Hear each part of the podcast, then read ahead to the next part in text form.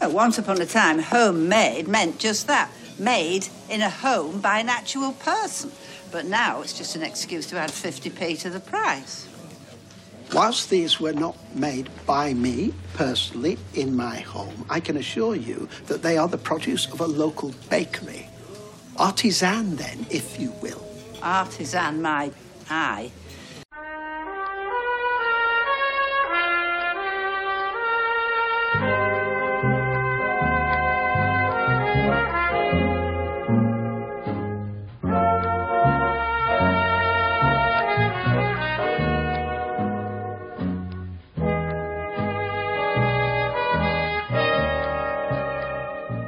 Hello and welcome to episode 109 of the Talk of the Street, an unofficial Coronation Street Catcher podcast that thinks it might have just been invited round to Tyrone and Fizzy's for dinner. I'm Gavin. And I'm not throwing away my shot. What? I watched Hamilton yesterday. Oh, you did? Yeah, after you went to bed. Ugh. I slept for about 70 hours yesterday. Yeah, you did. it was our anniversary. Oh, yeah. Oh, you were away for hours. Yeah, because you were sleeping. No, I got up when you left. I didn't know that though. You leaving w- was what woke me up. so, I was up for happy anniversary. happy anniversary, eight years. Eight long, long years. What's happened in eight years? yeah, in some regards, but in others it feels like it was Just yesterday. like a, like two years ago, or whatever. Because it certainly doesn't feel like I've been in this country for eight years. yeah, well, I mean, my brother and, and sister-in-law, they've been married for three years now.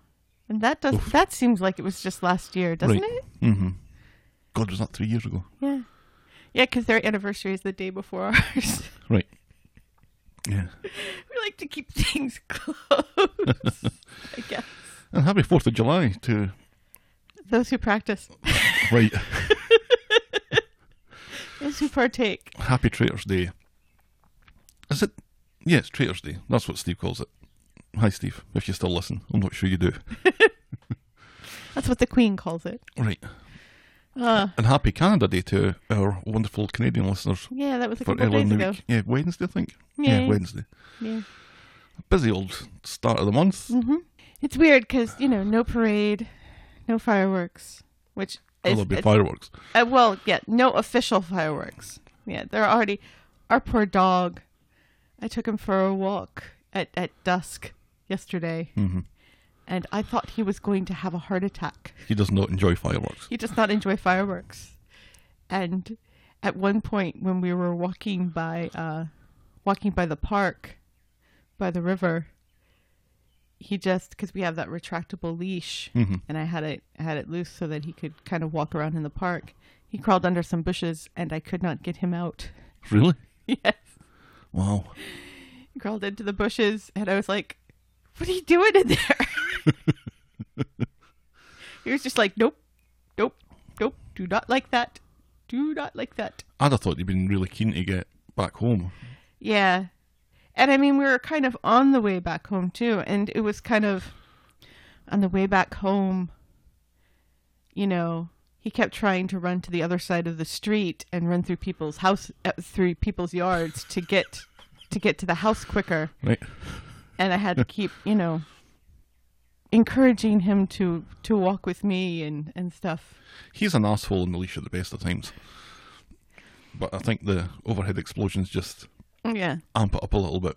yeah. He was he would he he was either walking right beside me, to the point of almost tripping me up, or yanking the chain the the leash in the complete opposite direction. One slipped out of his collar. Yeah, the, the collar's weird because it's it's quite loose, Mm-hmm. but to make it any tighter would make it too tight. Right. It's like that kind of in between sort of um, width. That's Yeah. not the right word, but whatever. Whatever. But yeah, it's been 90 degrees for the last week. Yeah. We're at the start of July, so by the time we get to August, it's going to be like 150 or whatever. Yay! well, the other day wasn't too bad. We were outside, um, grilling and sitting in the shade, and that wasn't too bad. That was later in the day. It was still 90 degrees, and yes, I was grilling. I didn't eat anything. You didn't eat anything? No, You I di- wasn't- I wasn't hungry. Oh. That's a wee shame. Mm-hmm. We still have some of those brats. They're in the I fridge. didn't cook them all. Yeah, there's two in the fridge. I don't like the smell of them, to be honest. They were tasty. Chicken and mushroom brats. Yeah, we, Yummy. nah.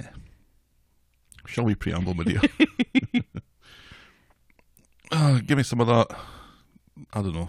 Patriotic. Patriotic Tory news. There we go.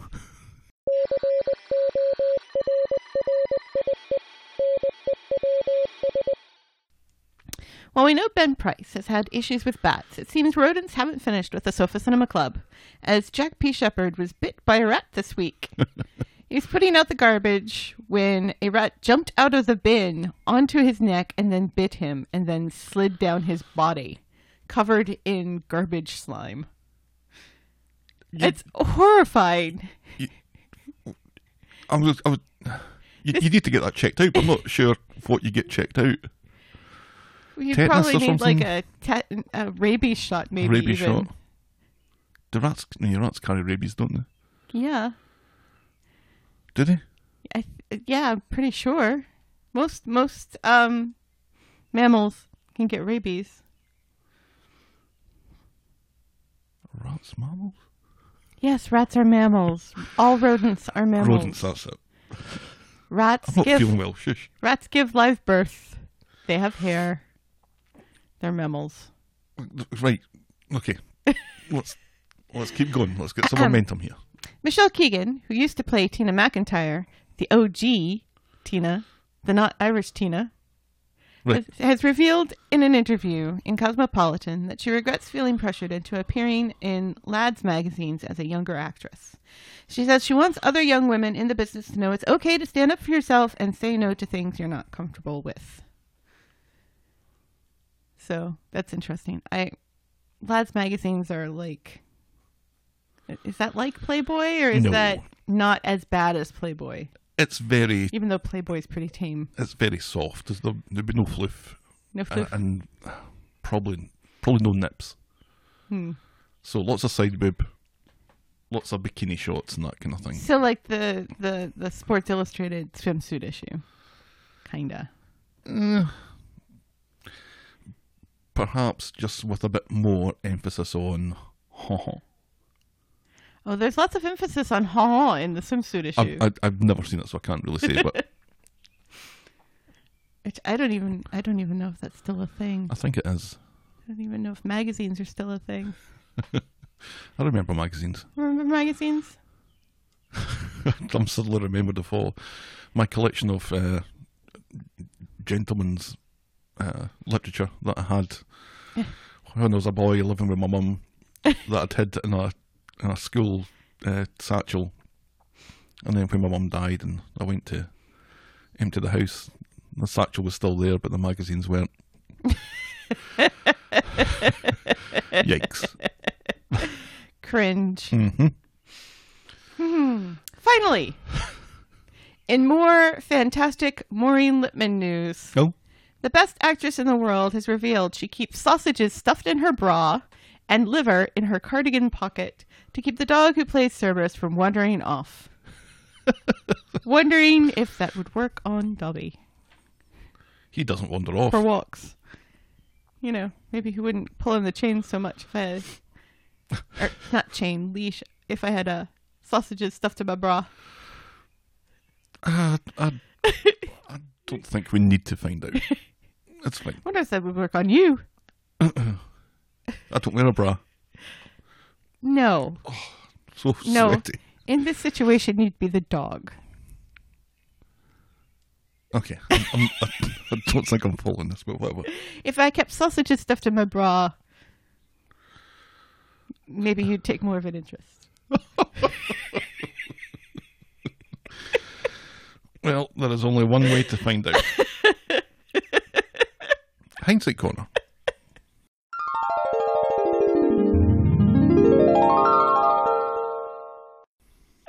Ah, bloop, bloop, bloop, bloop, bloop, bloop, bloop, bloop. Fake Corey news. Fake. Well, not really, but basically last week you said Daisy instead of Dolly. That was it.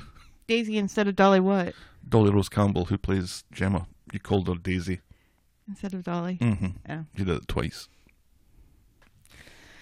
Hello, Dolly. I am sorry, Dolly. You're not going to mention the whole Johnny thing? What Johnny thing? The fact that there was a DNA test? Turns out. Johnny took a DNA test. Turns out he's actually Carla's dad. So Scott can't be Carla's dad. Right. Yeah. Remember, we speculated last week that Scott might be Carla's dad? We're allowed to speculate. It's Hmm. when we posit things as fact. Yeah. And even even if we know and Carla knows and Johnny knows that Scott isn't Carla's dad, Scott might still think that Scott could possibly be Carla's dad. Uh, He's He doesn't undoubtedly know about the interested in DNA Carla, test. though. Yeah. Absolutely. Can I hit my wee button again? No.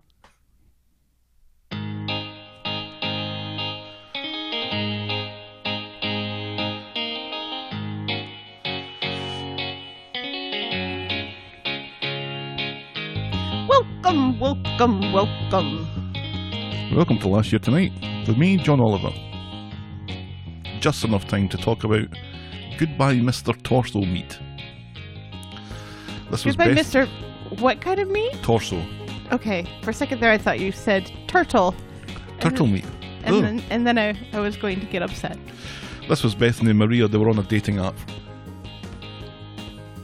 I can vaguely remember that. Because of course they were. Right. I was Gavin and you were amused and then patriotic. Oh, you were patriotic last Yeah. year because it was the 4th of July, just That's like right. it is right now today. Yes. We were both very happy that Natalie and Lolly were both up for female bad guy in the- an award ceremony I do not care to remember. Was it this British Soap Awards? Something Hmm. like I that. don't know. Whatever.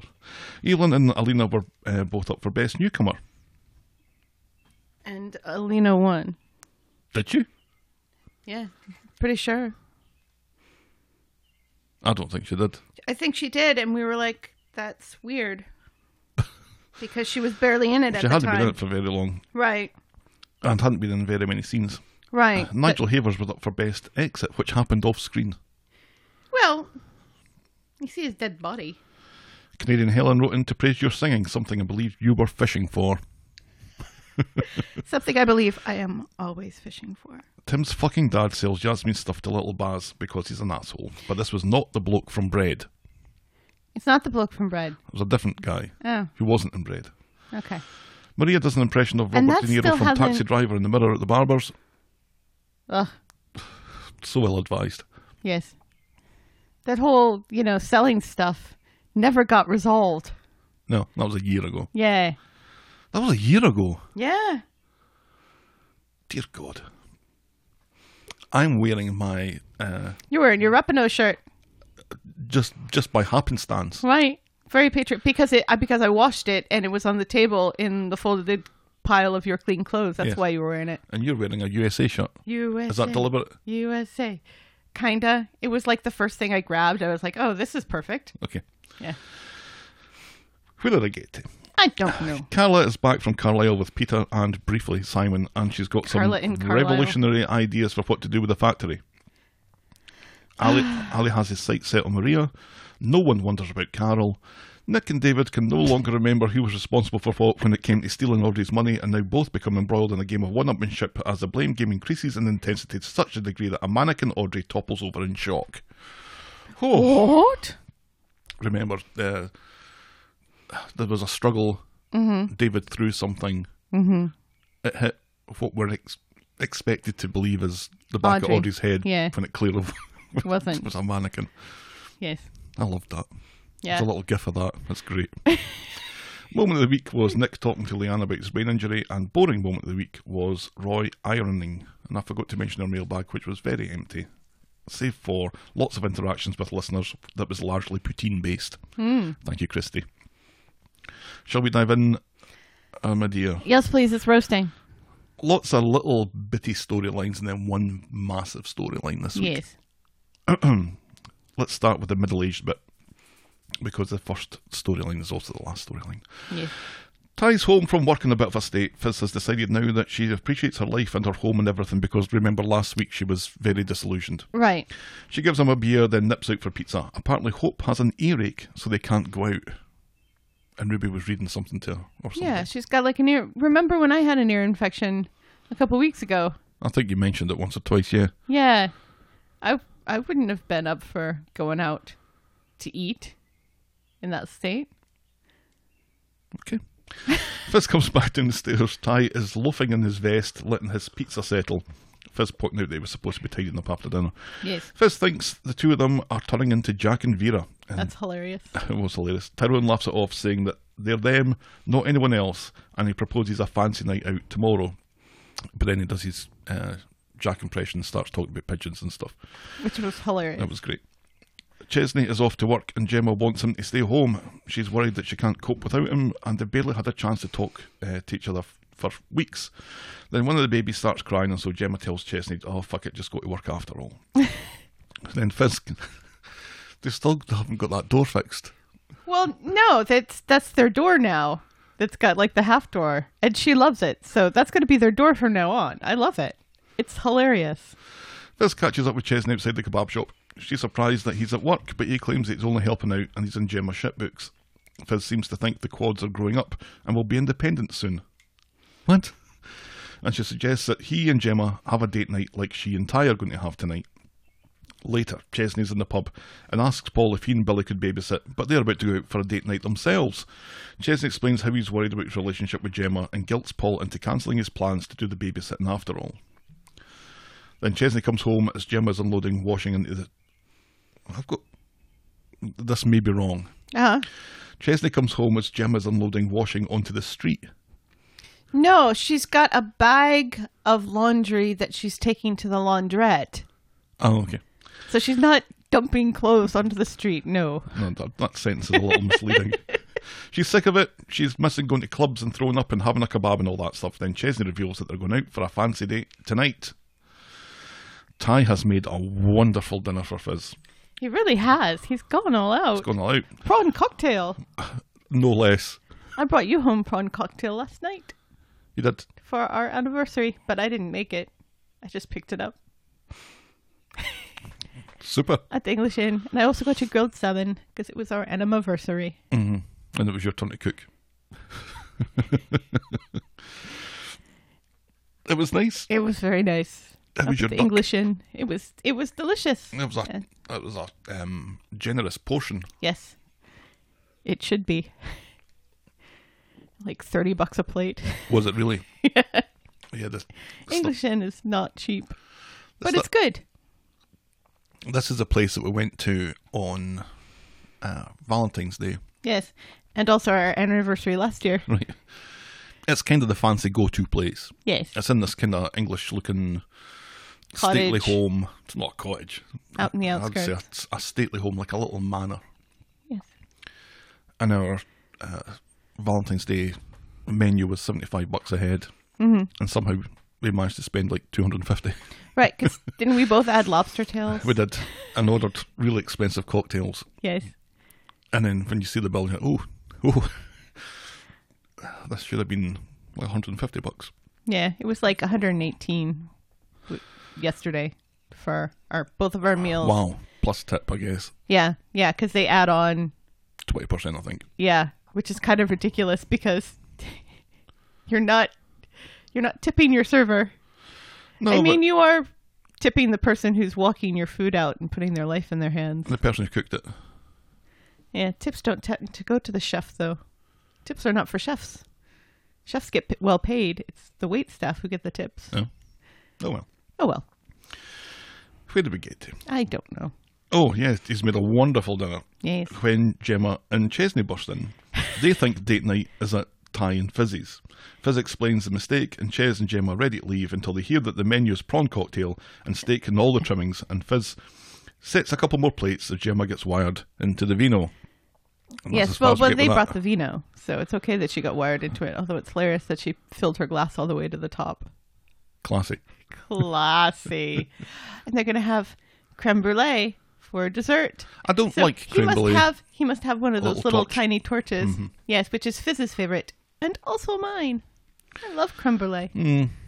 Not really a fan of puddings anyway. You're not a fan of sweets at all. No. Not really. I will have a bit of cheesecake if you force me, but I'll, I'll never go. Oh, I could really go a bit of cheesecake. Mm. It doesn't happen. I made you eat one strawberry shortcake the other day that I made. Then you made us this other cake yesterday. What was that all about? Yeah, I, I made a strawberry bundt cake Why? because I like baking and because I had strawberries that were gonna that were gonna turn, Oh, and so I wanted to bake them so that they would last longer. excellent.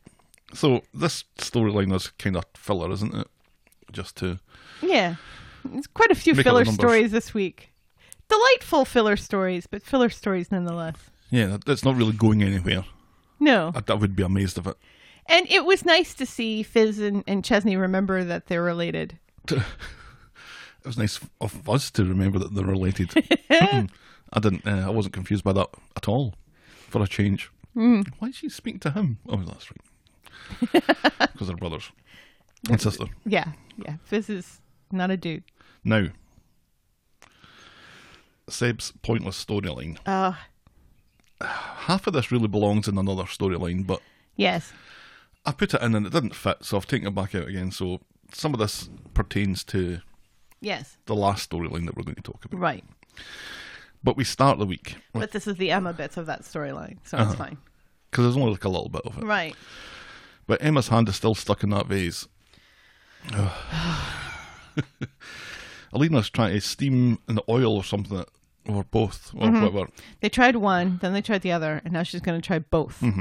There's a slight struggle, and Emma's hand comes free. Well, that's a relief then. And she's still holding a sponge.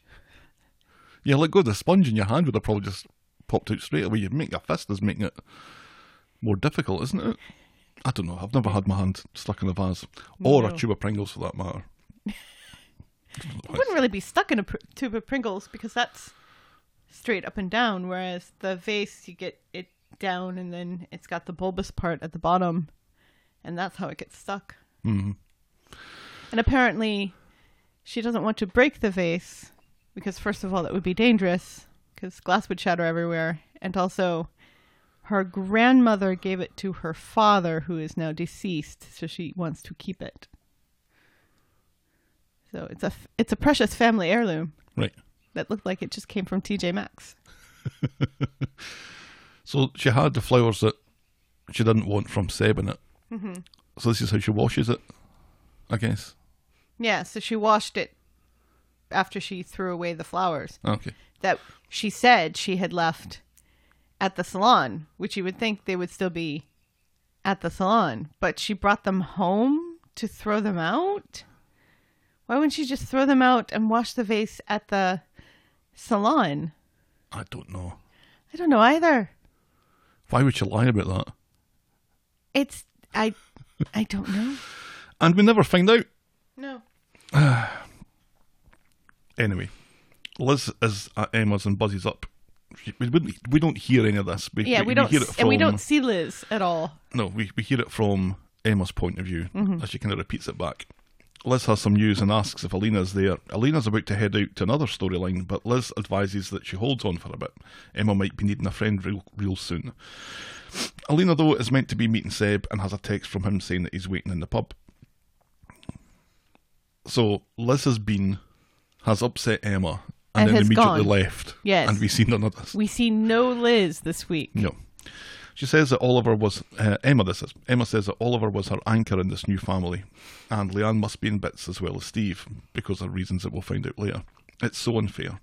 Emma goes off to the bathroom, leaving Alina to call Seb, telling him that the meeting is off. It was a bad idea, and she asks him not to ask her out again.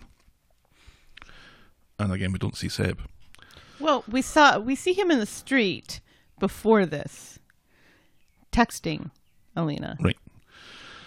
Emma and Alina are in Rolls Royce. It seems that Emma has made up with Seb now and they're friends again. Alina is still worried about Emma being on her own and offers to stay with her, but Emma's going into work for a bit, so she'll be fine. At the factory, Michael and Alina are chatting about Seb and how she stood him up because of Emma.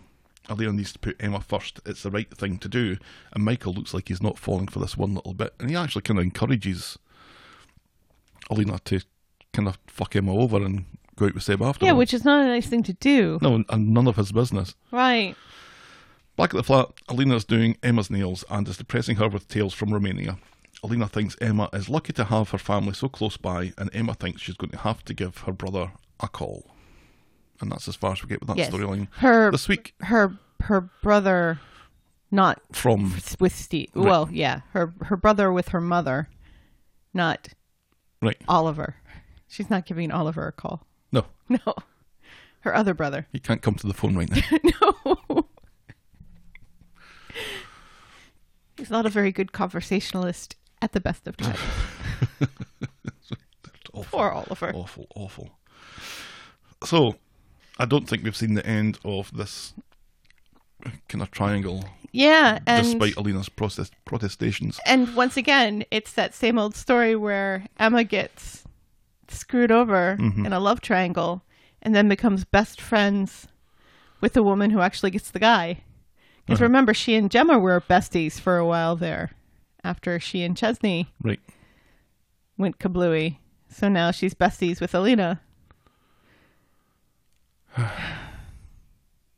She deserves so much better. Yes. Although I, I have to say, um, storylines with just Emma and Alina, I'm all for because they both deserve better than Seb this is true. and everything. I saw, I saw an article earlier in the week speculating that there might be some bisexual storyline between the two of them at some point, and I kind of hope that doesn't happen because we've we've already we've already done the bisexual experimentation and then completely forget that the person is bisexual the next week. Tracy. Yes. We've already done that this year, so I think we can we can skip that. I'd like to see them do more interesting things than have sex. Well, they've, they've kind of got rid of.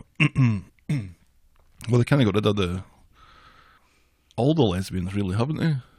I know that that's not the, the same thing, but it, Oh. it seems that this is just a way to kind of shoehorn Yeah. some back in. Paula's still around. She's bisexual and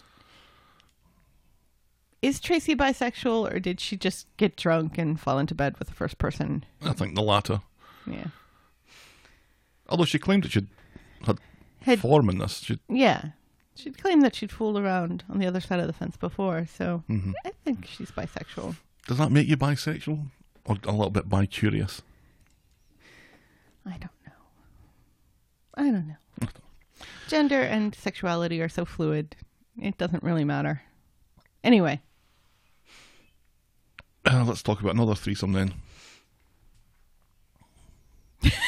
what? I love this. This is my favorite thing. this is my favoriteest thing ever. Ever? Ever. Ever? Ever.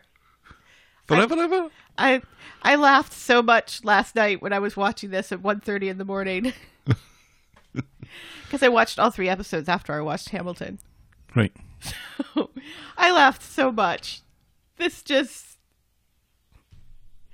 Evelyn's face throughout the whole thing was just so precious. I just I love it. I love it. And I love that Roy is back into this triangle. This makes me happy. I haven't. I haven't said anything. So I far. know. I know, but I know what you're going to talk about. So continue. I can't continue because I haven't started. Evelyn is in Roy's Rolls complaining about the definition of homemade in relation to pastries. Call them artisan, says Roy. artisan, my. Aye, says Evelyn. She's about to say arse.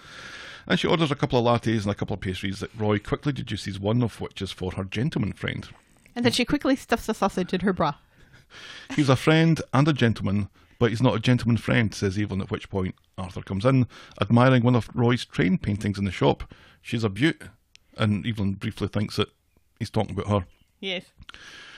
Train man asks Roy, Train man? Train man? And Arthur reveals that his uncle Bob worked for British Rail or whatever, and they both enthuse about old steam locomotives. Fascinating, says Evelyn, and she goes over to their table. right. Alone. Yep. But then the next thing we see, Roy has kind of backed himself in, in, in one of the chairs at their table, Right. has invited themselves, and is, and he's being a bit of a gooseberry as he and Arthur continue the train talk. Evelyn actually puts on her jacket and gets her bag and gets ready to leave while they're still talking. Yeah. And then Rain, then Roy goes on about train poetry. Evelyn wants to leave with Arthur to go to the movies. Arthur, uh, Roy asks Arthur out for a pint later, and Arthur is happy to oblige. Evelyn looks like she wants to either throw up or kill both of them. And later, Arthur apologises for speaking with Roy and offers to take Evelyn out whenever she wants to go out, and she says that she'll text him when she's ready. Mm-hmm. And that's as far as we got with that this week. It was very good. It was very good. It's like, of course, he's a train man. He was either going to be a train man or a Batman, and we already have the the we're Here's We already seeds did of the bat Batman, thing. with uh, Nina Train man? train man. you a train man? I do hope that he's going to uh, continue trying to steal Arthur away from Evelyn. Evelyn. I, I I also love the fact that you know in the very beginning he was kind of fishing a little bit about was one of these for your for your gentleman friend. Mm-hmm. So I don't think he asks that of every every customer that No, comes in. I was quite surprised that he asked that at all because it's kind of gossipy and Hmm. Roy kind of abhors gossip, right. refuses to join in with it. But but he said to her, "No, I just recall that he- when he came in the last time, it was a, a custard Uh-huh. tart or whatever, he Right. wanted, and, that, and you just ordered another one, Right. And she calls him Sherlock fucking Holmes or whatever, and yeah, she's great. Does this kind of move into a direction that you've been wanting all along? Yes. It kind of That's does, why I doesn't love it. it? It That's why I kind of love does. it. That's why I love the fact that he was fishing there at the beginning. Like, He was showing an interest, yes. but in Arthur, No. In the beginning, when he says, Is this for your gentleman friend? He was fishing to see if he was indeed her gentleman friend. Mm-hmm. Is this gonna is this going to be a geriatric polyamorous relationship, do you think? Are we gonna get our very first polyamorous Well- relationship on the street and it'll be but Roy and Arthur and and Evelyn? Are they are they going to be a thruple? that's a lot of wrinkly skin, isn't it? Hey, What? older ladies have a higher sex drive than younger ladies, so Evelyn needs it any way she can get it. Good for her. yes, good for her. No, I enjoyed that immensely. Me too. I just like the fact that we didn't even see him sit down. It's just we cut to it and he's already there. Yes, and her her face is just kind of she's pretending to fidget with something on the table or she's looking at her hands or whatever but you can just see that the- she's so fuming yeah, and i'm kind of surprised that arthur didn't notice because he seems a bit more observant of these sort of things than roy is roy wouldn't notice No. unless she said that she was angry Yeah. roy would have no idea or he'd maybe guess it Hmm. but arthur should know shouldn't he Well, it's not every day that you bump into another train enthusiast. you know, and he seemed to be really enjoying the conversation with with Roy as much as as much as Roy was. oh yeah Cuz I'm sure he doesn't have anybody to talk to about this sort of thing. i kind of confused him for a moment with richard RIP. just in my head, just started to think of where did he come from again? Mm-hmm. Because he just appeared, didn't he? He no, um Evelyn bumped into him at the vets when Oh, that's right. Cerberus That's right. ate something and had to have emergency surgery. We don't see very much of Richard's dog. Not Richard. See, Arthur's dog. No, who's a a is it was it a labradoodle? I can't remember. It was one of those weird mixes. Anyway, Anyway, it was a lady's dog, and then they found out that it was a man's dog, and the man was Arthur. Mm-hmm. And Arthur's like, "Oh, Evelyn, I haven't seen you in ages." we have been going for less than forty minutes, and we're about to talk about our penultimate storyline, and it ain't a long one. This is Scott and a tabard.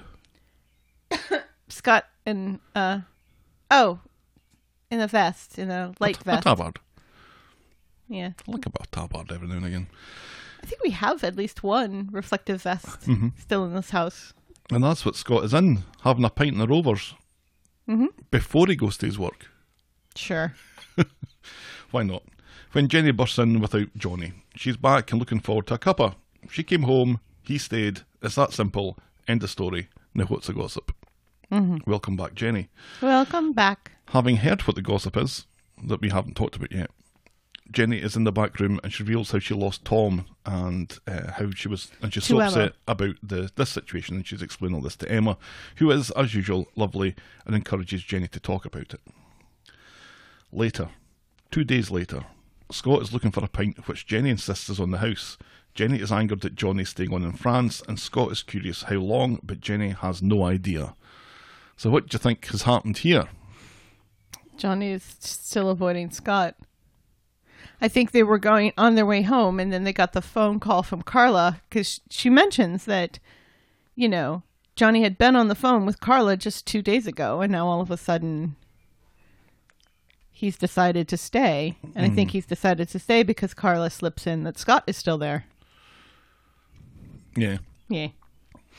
So we're still none the wiser about No, why we're trying to avoid Scott. Scott and why Scott seems to be staying at the Rovers forever now. Yes. Well, he's he's got some sort of work going on, Yeah. and I don't know where. Specific work that requires a. Right, because he's in fluorescent const- jacket. he's in construction. And I thought initially that he was involved with um, the bistro, but that was Ed, and it's all done. uh Curious. Very curious. Our final storyline today is all about Oliver. So you may remember last week finished up with uh, Steve and Leanne getting taken into the to speak to the consultant or the, the doctor or whatever, Correct. and without Oliver being there. Yes. So the doctor tells Leanne and Steve that Oliver does have mitochondrial disease after all. Uh, she doesn't want to give them false hope, but there's a spelling mistake in his DNA, essentially. His body doesn't take energy from food, if I understood that properly. It's a life limiting condition, it's not reversible, and Steve and Leanne obviously are both shocked. Meanwhile, back at their house, the social worker thinks that uh, Toya and Imran are strong con- are strong candidates for foster parenting, even after all that Susie business. Really? Well, it it was a number of years ago. That was like two years ago. Yeah, two years ago. Susie is with her mother, far away, and she wasn't the only one who sort of tried to keep that child illegally. So, Yeah, that's the that's the real nub of the thing, though, isn't it? That she tried to keep this baby illegally well, and lied about it she lied about it, but it and wasn't. went mental. she lied about it, but it wasn't. It wasn't like she. s- It wasn't like Johnny stealing Susie, because Susie's mum, Susie's real mum, was in on it as well. This was an agreement between the two of them. Let's remember, she just pretended that she was the one who was pregnant and passed it off as hers, which is ridiculous. But I don't know if it's necessarily illegal if it's with a mother's consent. I don't know. The whole thing is weird, but I don't. I don't know. I would imagine it would negate any chance that you would think that you would have in fostering a child, but apparently not. And they have an appointment in front of the panel on July 10th. Now, all they need to do is speak to Leanne, and this July 10th is way in the future. This isn't Right. something that's going to happen next week. Steve, uh, back at the hospital, wants to know how long Oliver's got years, months, weeks, and the doctor, because they never get uh, specific about this kind of thing, refuses to be drawn, and Leanne, meanwhile, wants a second opinion. He's been getting better, he's been wanting to eat. The doctor's already passed the test results on to a colleague uh, to get their views on it, but Leanne wants to speak to a specialist and wants to see Oliver, and she storms out the room. Inman and Toya land at the Rovers and share their good news with Craig, Alia, and Ryan. Conveniently, Craig wants to move back with his mum so he can save up for his own place, and Ryan and Alia don't object to getting background checks done, although Imran does seem keen on them getting their own place at some point. right. Whereas Toya's like, well, no. If baby, only, the child only needs one room, so if Craig's gone, they can stay, and it might be helpful to to save some money about. I just everything about this situation just doesn't make a, a huge amount of sense. It's, you're in a in a unconventional living arrangement Mm-hmm. with people that are kind of transient and come and go, and who you live with next week might not be who you're living with They've five weeks from now. everybody in that house has been living there for quite some time. It's not it's, it's not Eileen's house for Pete's sake. right. So it's not it's not So you have this That Susie bad. thing lingering in the back of your mind, and then you see how they're living and who they're living with. they're they're living Would a would a foster child be placed in that environment? I kind of find it hard to believe. What's wrong with who they're living with? They're living with th- three other adults, one who is a police officer, you know, and none of them, th- they're not convicts or anything. Anyway, And this is just, this is just fostering. Um, the actress who plays Toya did say in a, um, an interview this week Georgia Taylor. Yes, Georgia Taylor. It's hot in here. Shut up. I would have called her Virginia. but anyway, um that we are we are to assume that and that this has been even though we haven't seen it and this is the first we're hearing about it that we are to assume that this has been a process that has been gone ongoing for quite some time. Oh, it'd have to be, yeah. Yeah, because these things don't turn around this quickly. Right. Uh, You know, I remember when my parents adopted my my little brothers, and um, of course, adoption is different from fostering, but still, you know, a lot of work had to be done on the house. Um, like the windows needed to be enlarged in the rooms where they were would be staying in, and um, we needed to put like a gate or something around the fireplace or the the wood stove and everything. Like the house was completely checked out, and they were completely checked out, and their work was completely checked out. It's an ongoing process. It's very lengthy. How old were they? Larry was like five, Huh. and Stephen was Stephen would be seven. Anyway, Anyway, back at the hospital, Leanne is snapping at the specialist. Oliver's getting better, she says. Nick is there too, as are Tracy and Steve at this point. Mm-hmm. The specialist explains that there will be good days and bad days, but he will have serious problems in the future and they're going to need to be prepared for that. She's quite direct, which Mm-hmm. I think I appreciated. It might be an idea to let him know why this is happening to him when the trips to the hospital and intensive care are going to be part of his future. It might not be as scary for him if he if he knows understands it's why. coming, yeah. Leanne wants Steve to show the specialist the petting zoo video. In fact, why don't we all go to the petting zoo right now? And she storms out again, and she refuses to believe this. Yeah, Back quite home, heartbreaking. yeah. Back home, Simon's been making a surprise tea when Leanne and Nick come in. Leanne snaps at Simon and takes Oliver to his bedroom, while Nick explains that they've had some bad news. Outside, Steve wants to be with his son, but doesn't know if Leanne is going to be welcoming to the idea. Fuck Leanne, says Tracy. You have every right to see your boy. Absolutely. Steve asks Tracy to, say, uh, to explain what's happening to Amy. Along comes Toya, who has already spoken to Nick, so she knows that Yeah. this isn't great news. And Toya goes round to see Leanne, but Nick uh, advises against it. She didn't even want to see Steve. And Leanne comes out of the room looking for a fight, calling it a dinner party because Simon's still cooking and Yeah, he's made a lovely mushroom risotto. Uh, she's looking for Oliver's book. She needs it right now, but uh, she's left at the hospital. She remembers. She remembers. Desperate to get out of the house, Simon goes to grab a bus to the hospital to go get it. Yeah. And Simon is being such a good kid. Yep. And I was already angry at Leanne at this point with the way she's treating her other son. Mm-hmm. But it gets so much worse. uh, she's treating everybody like this though, Yeah. because she says some pretty nasty things to Everybody. Toya, as we will find out. so sta later, Simon texts Toya to say that he's found a book, and Leanne, who is a tsunami round the flat, insists that she'll be the one to read the story, and she wants Steve to get to fuck. Toya offers to leave, and Leanne tells her that she used to be sorry for her wanting a kid, but she can't miss what she never had. And Nick is a bit, oh, that's a little bit. Ouch. Toya leaves, and Nick tells Leanne to stop pushing people away, stop making enemies, and then Leanne storms out the flat. Imran and Toya get home. Toya wants to postpone, but Imran wants to hold fire. Let's- Let's see how things go. And Toya thinks this draws a line under the fostering matter and it's not going to change anytime soon. And Imran, Imran looks really upset about this. Yes.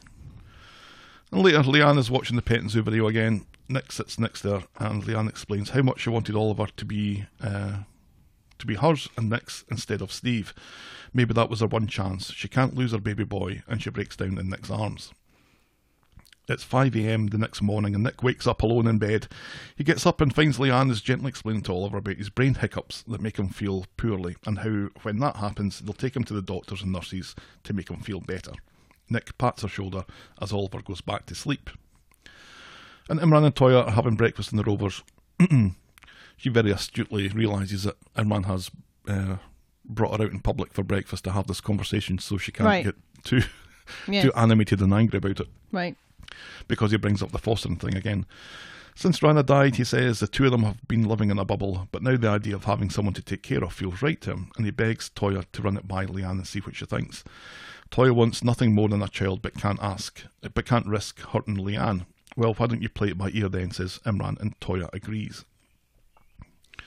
I quite enjoyed how they kind of, uh, kind of patiently and understanding of each other, kind of work together. Yes. I, Yes. th- I think it's one of the reasons why I like the, the couple as much as I do. yes. As there was no there was no flare point No. when with other people there probably would have been, Right. and somebody would have stormed out of something. Right.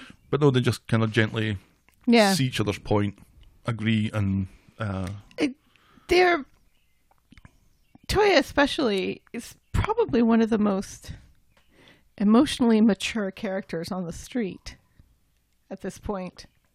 again, if you ignore the Susie thing, yep, absolutely. Right. Well, you know, she wasn't then. She is now because I think she that built some self awareness in her. And also, let's remember, she's a counselor by trade. You know, and she's one of the people that really cares about other people, and it does the emotional heavy lifting for a lot of people, which Imran astutely, you know, mentions to her that you know she's always taking care of other people Right. that she needs to occasionally think about herself and what she wants out of life. Mm-hmm. And it's good that she has him to do that for her. Right. Yeah, and that kind of reinforcement. Later, Simon gets up. Nick's the only one that's in the, the flat, and Simon is all down in the dumps and no longer gives a shit about his revision or his exams. Nick says they're all in shock, but Simon's exams are still important and are the best thing that he can do for Leanne, and Simon reluctantly agrees. Then Steve's round at Leanne's and he's driving her crazy, which I can totally imagine. Absolutely. Uh, she doesn't want him here all the time, even though they agreed that he could see Oliver whenever he wanted. Then Steve is pissed when he finds out that Leanne has already talked to Oliver about his condition without him, although she stops short of telling him that he's going to die. Yeah. She tells Steve that when Oliver's gone, Steve will have Emma and Amy, and she'll be left with fuck all. And Simon, standing in the doorway to his room, overhears this. Yeah. And I was so angry at her. Mm-hmm. Poor Simon. Later, Adopted kids are kids. did you see the little uh, gif that I retweeted this week No. of uh, it's the soap awards and Peter Chris Gascoigne's up for uh, best actor and he obviously doesn't win Right. and wee tiny Simon who's still a, a wee boy turns to him and says you were robbed and Chris Gascoigne who obviously doesn't really give a shit if he wins or not Right. just laughs. But it's just the um, the connection between the two Two of is them. It's so sweet. just beautiful. it really is because he's so gutted that Chris Gascoigne didn't win. oh, I'm going to have to look this up Oh, now. Dave, it's it's three seconds long. It's it's just priceless. So later, uh, nope. Oliver doesn't run into Amy outside. Later, Simon runs into Amy outside and he's not in the mood for a conversation. Amy suggests that he speak to the school and explain that there's something up with his brother and the school will be understanding. Yeah. Simon points out that Oliver isn't his brother and he's Leanne's problem, and he leaves Amy stunned in the street, but not like that. She's conscious, she's not. Yeah. Right. Now, Steve and Leanne are sitting at the table, and Michelle sticks her head round the door and mentions Rory. No, that didn't happen. Leanne just wanted. Steve mentions Rory. He did. Leanne just wanted to give Oliver a good life, and Steve thinks that uh, they've done that for the last three years, and hopefully they'll get a few more years uh, to come. Steve offers to take. Whoa. Carry on. Steve offers to take Oliver to give her a rest, and she agrees. Yeah, stunningly. Mm-hmm. It's like she's it's like she's completely burned out of all that anger. Right. Steve goes to get him, and we can hear him talking to his wee boy through the monitor, and uh, Leanne breaks down uh, when she's on her own. Later, Toy has come round for a cuppa, checking to make sure that Leanne is okay, and Leanne is frantic, trying to get all the information that she can about uh, Oliver's condition. She needs to do everything that she can for him, and Toya seems to see this as not the right time to talk about her plans for fostering. Meanwhile, Simon is huffily hanging round about the lockers at school, and then he walks down the corridor and the bounciest shoes ever made. boing, boing. down the corridor he goes. Later, Leanne is snoozing on the sofa when she gets a call from the headmaster of the school about Simon and his bouncy shoes. And when he gets home, Leanne knows that he didn't show up for his exam. She doesn't need this fucking stress in her life and doesn't need to be worrying about him fucking up his future. He says that he doesn't care, and Leanne says that he should think himself lucky that he has a future, and this is enough for Simon to storm out of the flat. Then Peter finds Simon in the metaphorical community garden.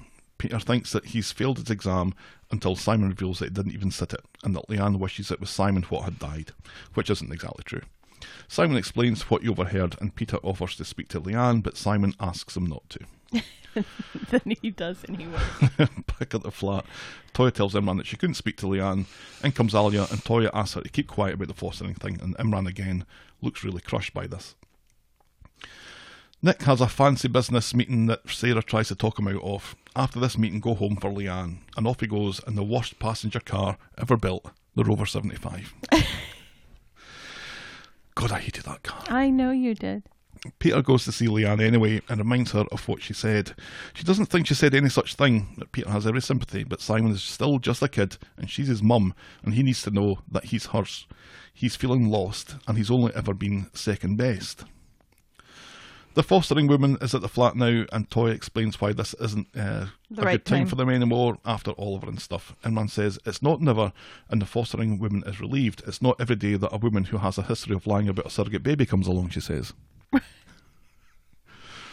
Si- Simon comes home. You know, she's a counselor, he's a lawyer, they have steady income and a stable household. Honestly, the fostering could do a lot worse and has. And as sad as that is, it's absolutely true. Yes. So uh, Simon comes home and Leanne apologises, but Simon wants to move back in with his dad. He thinks it's for the best and goes off to pack. Then in comes Nick, and Leanne fills him in on what Peter told him, and Nick does not look happy. No. Then Nick meets Peter in the street and has a go at him. Peter doesn't want to get into this, but Nick doesn't even know what was said. Nick thinks Peter is desperate for approval from his son. They both start pushing each other and are interrupted by Sarah and Tracy. Unfortunately, no gnomes were harmed in the filming of the scene. This is just the start, says Tracy. Ah, Nick was a bit of a prick here, wasn't he? He was absolutely a prick. I he's so lucky Peter didn't hit him. He would have gone down like Oh, yeah. a Christmas tree. On top of Rita. yeah. Ay ay ay. And then, rather ominously, Tracy says, This is just the start. Yeah. Because emotions will flare up. Yeah, We kind of uh, mentioned this a few weeks when a few weeks ago when this was starting to look like we were going down this track about the dynamics between the, the, the families that are involved and you know Right. there's the kind of history of rivalries and stuff like that there that Right. Mm-hmm. have been kind of been set aside for a little while and this is it all kind of starting to bubble back up again. And so many people and so many families, you know, this whole community will be affected. You know, like we like we, we saw with Jenny. You know, Jenny is not attached really in any way to Oliver. but because she had a child die and then had a mental break about it and tried to steal Kev's kid, Right. whose name starts with a J, but I can't remember which one it is. Jack. Jack. Not Josh or Jacob or Jim or anything Or else. Jobby. Or Jobby. One day they will have a character named Jobby on the show Mm-hmm. and everybody in Scotland will laugh. Um now I can't remember what I was gonna say before Jobby. Jenny. So it just it just goes to show that there's when something like this happens in such a close knit community, it affects everybody, Mhm. even people that you you don't expect. Right. Steve calls round to see Nick and Leanne and explains about Simon. Leanne wants Steve to stop saying words now, and Steve offers to take care of Oliver overnight, and Leanne agrees. Meanwhile, Imran is in the pub, hitting the whiskey. Ali comes in, and Imran thinks that Toya made the right decision. Later, Nick is at home, and Leanne is struggling to come to terms with everything. Nick admits to his run in with Peter, but Leanne thinks that Peter was right. Later in the pub. like, "Wall." Right, late in the pub backyard, Nick apologises to Peter for being out of order, and Peter says that he's not the enemy and he's there to help. Nick doesn't know what he can do for Leanne. Nick knows that Oliver isn't his, but it feels like he is. And Peter then comforts Nick. And that's how we end this week's episodes Yeah, in record time, under an hour. yeah. It must be hard to be a stepdad Yeah. or a stepmom. I don't know. I'm I'm I'm lucky that I'm not anybody's stepmom. That's lucky. Well, I just, you know, because I know that you and the kid's stepmom, you know, you you both at times just it, it's it's hard to to love someone, but also feel like you can't always put both hands in and and do the parenting. I would imagine. Mm. Like when we were making decisions about even allowing the kids to go back east with the pandemic and everything going on. And, you know, you and I sat and had many long conversations about it, but you kept saying over and over again, you know, eventually it's yours and John's call. And that must be an awful place to to be seated at. I I think you kind of learn a little bit. I, I remember, uh, I remember times where I thought we'd made a decision about something, and then you'd asked John for his input, And it changes everything. and I kind of felt uh, overruled isn't the right word, and- Right. and, and, nor is ignored, but it made me feel something that was kind of negative, Right. and. Uh, Which is understandable. And, and well, looking back on this, like I absolutely shouldn't have felt anything like that because it is. It's not. I, I can give an opinion, but and most of the time we're all in agreement. And Right. let's not yeah. try and yeah. paint Most a of the picture time where we there's- are. Yeah.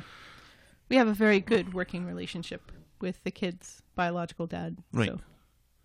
because what it kind of boiled down to, I think, as far as this is going to be fascinating for everyone, but as far as I'm going back east was, it, it was. I felt it was his call to say no. Right. and I think had I been him, I I I may have said no Right. just because there's more important things. But, but he's perfectly within his rights to s- Right. bring him out. And he's been very sensible. They've been in quarantine for the past 14 days and everything, and he's kept them, you know, at home climbing the walls. Right. So, yeah, like I said, we're we're most of the time in agreement and stuff. But you know, considering especially with Stelly, she was so young. She was Oliver's age when you and I got together. So this is a kid whose whose butt you've wiped. you know, Ugh. this is a kid that you've seen through This is quite a funny story. though. toddler stage to to preteenhood. So She was two when I first met her, yeah, and you. This was before I, I, I was on vacation at this point. I was over for vacation. This wasn't. Right. But you had a, I can't remember if you had a doctor's appointment or a dental appointment or whatever. But you, you had to leave. So I stayed home with Stelly, Right. and we were just watching the TV or whatever, Watching SpongeBob even then. probably. and then she just looked at me and she gave me a tug on the t-shirt. You were out the door for maybe five minutes, and she said, "Mr. Gav, I have pooped my pants." oh, fuck's sake! I've never changed a nappy in my life. I've never wiped anybody else's butt that wasn't mine. And luckily, she knew where all the pull-ups were, so she could walk me through it. this is what you need to do. And I'm like, oh God! Anything that smells worse than human shit. Oh. And then she's like, "Right, you need to put these in the laundry now." I was like, oh. it's quite funny. But yeah. Anyway, Anyway, what was your moment of the week? gosh, what was your moment of the week? I really liked the, uh, I liked the Nick and Peter thing in the in the backyard of the the Rovers at the end. I thought it was quite um, a moving wee scene. Yeah, I agree. And we haven't really given it to Peter and, and Nick in a while. Yeah, I- I mean there were bits about the Roy storyline and Yvonne that I, I enjoyed, but we're constantly giving it to them, and Right. it's nice to take a screenshot that doesn't have Evelyn in it every now and again. but that was just really moving, and I think it was a, as much as Nick was a prick earlier, y- you could tell it was just born out of frustration and right. And wanting to wanting to be able to control at least one Something, aspect right. Um, of all of this. Absolutely, and I, and I, I think Peter could realise that as well, Mm-hmm. and, and, and see what it was, and just you know, you, you really don't want to get into this. This is not Yeah. something. This is not a road that we want to go down. Right. And calmly, kind of allow the situation to be diffused by women Right. because always women, Absolutely. and then just to have the, you know, the the, the good grace to accept an apology and, Right. and be there for uh, for Nick and. Uh, offer his advice and Yeah. And it's just- just sit and listen, Mm-hmm. you know? And for Nick to go to Peter and apologize, that's pretty huge too, because, men. yeah. but especially Nick. I mean, Nick hasn't. Nick. David was the first one to apologize to Audrey and try to mend fences with Audrey, as you'll recall. You know, it took forever with Nick. Yeah, he doesn't apologise He well. doesn't apologize well. He likes to be in control. He he demands control and respect and attention and stuff. So for him to have the humility to go to Peter and say, "Look, I was in the wrong and I am sorry." And then and then at that point to feel like he could emotionally break down in Right. front of this other person. right, That, this other man. this other man who also you know is the father of a child that that Nick has par- that Nick is also parenting as well you know because I really also liked that scene with Nick and Simon earlier on where where Nick says to Simon you know you, you need to do this you need to go take your exams you know this is important for your mom it's important for you too and it's important to and everything. And Nick was very calming in the whole risotto thing as well, saying, "No, well, Simon is doing a really good job here, and Simon is just trying to help, and don't snap at Simon so much." Yeah, he- he was good in that situation because the the easiest thing would be just to let Leanne let off all this Right. again her frustrations and whatever. but he he called her out as gently as he possibly could about it, Absolutely. which was a bit of a risk. Yeah. Anyway, So that's our Moment of the week. moment of the week. the boring of the moment of the week. Oh, was it Simon's bouncy shoes? I don't, I, Simon's been through enough. I don't want to give him boring of the moment of the week. right. Was it uh was it that scene in the factory with Alita and um Michael. Michael. Because it was basically a conversation they've already had about you know him saying, "Well, maybe you should get back together with Seb," and Alina saying, "I don't want to get back together with Seb." I was in two minds whether or not to even r- write down what happened there, but it was at that point there was only two paragraphs in that storyline, so I felt like I had to just Yeah. to beef it up a little bit. It was kind of boring. It was kind of pointless because it's just rehashing old information, essentially, only with n- slightly new information because Alina is firmly in the Emma camp here. Right. Yeah, let's do that. That's our For a moment of the week. Boring moment of the week. and once again I have not done an outro. What is wrong with you? I wasn't feeling very well. No. If you've ever had a pint in a tabard, why don't you write in to tell us about it? We're the talk of the street at gmail.com on email, which is also how you can uh, leave us a voicemail on the Skype. Yes. And if you want to plop a couple of ploppings into our virtual tip jar on the PayPal, Please. we are at Corey Podcast on Twitter, Facebook, and Instagram. And please consider uh, leaving a rating and a review on the iTunes.